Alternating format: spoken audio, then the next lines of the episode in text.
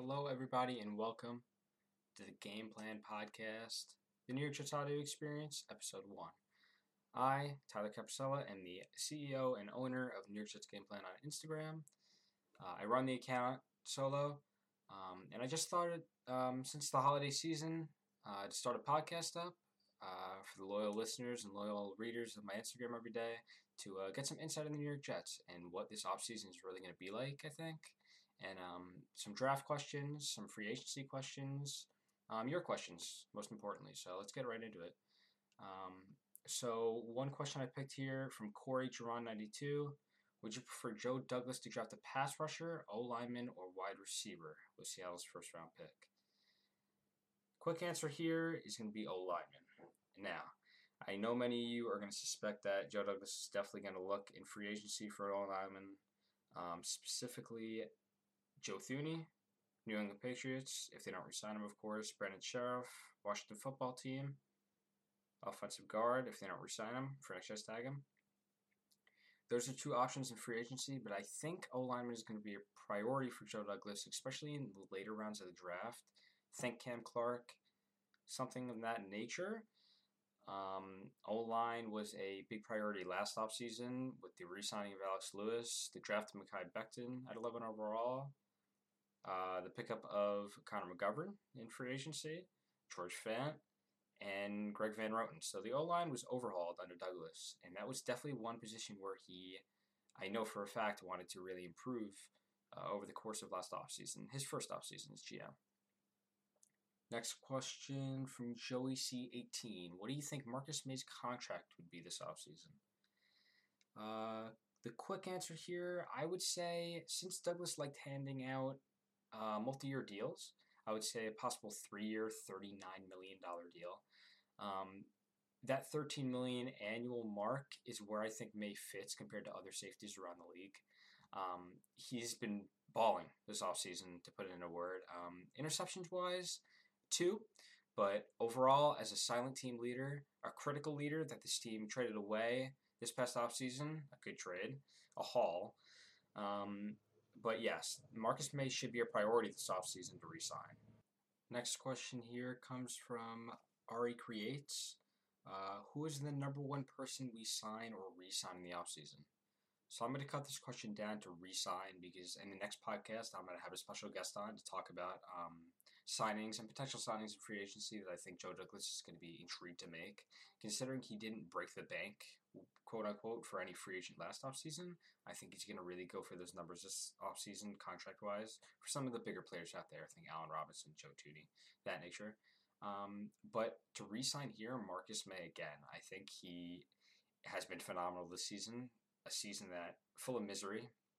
Uh, 0 13 is never good for any team, and these players have been going through a lot. And I think Marcus Maye's ability to stand up at that podium uh, after every game has been really telling on how he feels about the team. Uh, I think it's really important to get a player of that nature signed uh, to a multi-year deal. That's why I said in the last question um, a three year deal, I think, is priority for Maye, And he can make it even longer, Douglas, if he feels necessary. But Marcus Maye, 100%. Next question is going to be from Asher CSA254. Will Sam Darnold be a Jet next year? No, I don't think he will be a Jet next year, regardless of where this team is picking one or two overall in the 2021 NFL Draft. Um, two names that come to mind immediately Trevor Lawrence out of Clemson and Justin Fields out of OSU. Um, these two players are franchise changing players that you can't afford to skip um, with one and two overall. Um, I understand Mel Kiper of ESPN, which is in the next question, um, mentioned that if the Jets were to have, hold the second pick in the NFL draft, they would keep Darnold and draft um, potential help for him. But I just don't see that being a possibility considering all these teams' holes and how the quarterback position is going to be so vital for this team's success over the next 10 to 15 years. And considering there's one of the most generational players coming out of college football since Andrew Luck, um, I think it's impossible to skip over a prospect like Lawrence or Fields with the number two overall pick. Next question here, like I mentioned before, from Dodser94, Irish Jets fan here. Hello. Mel Kiper of ESPN stated that if the Jets were to hold the second overall pick in the draft, we'd trade that pick and keep Sam. Thoughts? Um, like I said before, I don't think that's true. I don't think the Jets are willing to keep Sam for another year or two or three. Um, I expect them to not pick up his fifth year option at the end of the season and trade him to a team such as the Indianapolis Colts, the Pittsburgh Steelers, teams that have quarterbacks that are towards the end of their careers, aging, looking to have fresh faces in the organization. Um, a wild card team could be the Denver Broncos.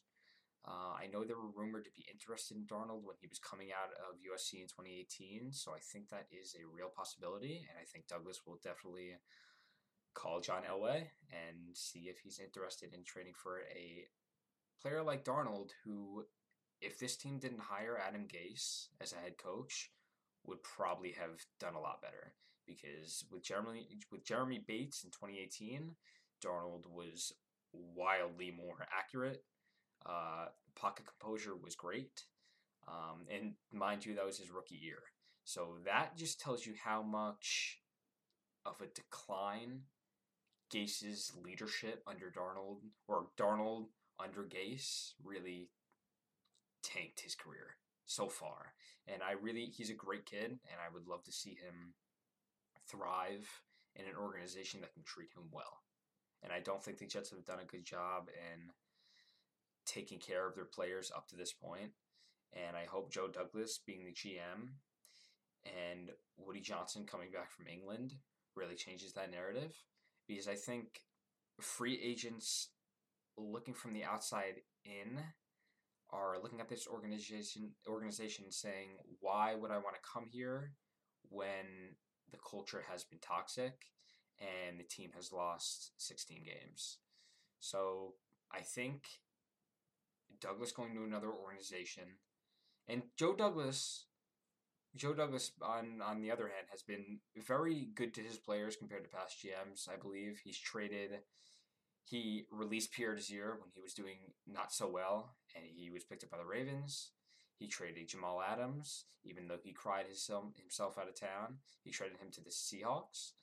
Um, so I think Douglas has been very good to his players, and I think I think free agents will also pick up on that. That the GM isn't um, isn't here to mock the organization and I think this GM has done a great job so far. Um, but yeah, I think if we have to get back from my rant, if we had the second overall pick, I think um, the Jets draft a player like Justin Fields and trade Sam. Now, a quick little word from one of our sponsors. The Take Flight podcast is a great way to receive insightful Jets content, perception, and news around everything New York Jets. Check out the Take Flight podcast at Take Flight underscore pod on Instagram to get some insightful Jets content on everything around the team. Now, as we wrap up our questions for this portion of the podcast, I would just like to thank everyone for continuously coming back to my Instagram page over the years. I know this team has been a miserable mess since I've taken over the page in 2017. We really haven't seen many bright lights, um, but I'm sure it will get better. I'm positive it will get better. Um, there's a real GM running the team, so that's that's a start. We're going to have a real coach coaching the team, so that's a start. I like to think positive, and I think an optimistic look on this team is really realistic, looking two to five years into the future. And I don't think they're that far off as many people think. Think Miami Dolphins, Las Vegas Raiders, how fast they really turned around their franchises. The Arizona Cardinals are great a great example of this. They drafted Josh Rosen, traded him away, and drafted a player like Kyler Murray, and they completely changed their culture. Completely.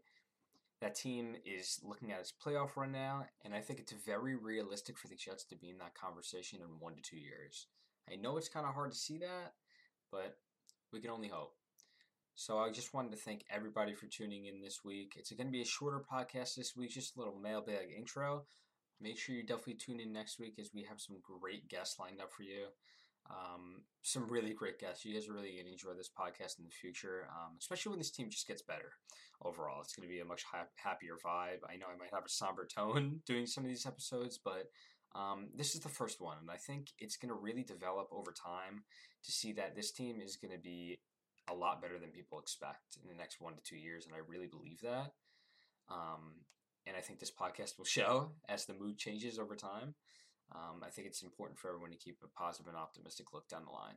So I hope you enjoyed, and I'll be back next week.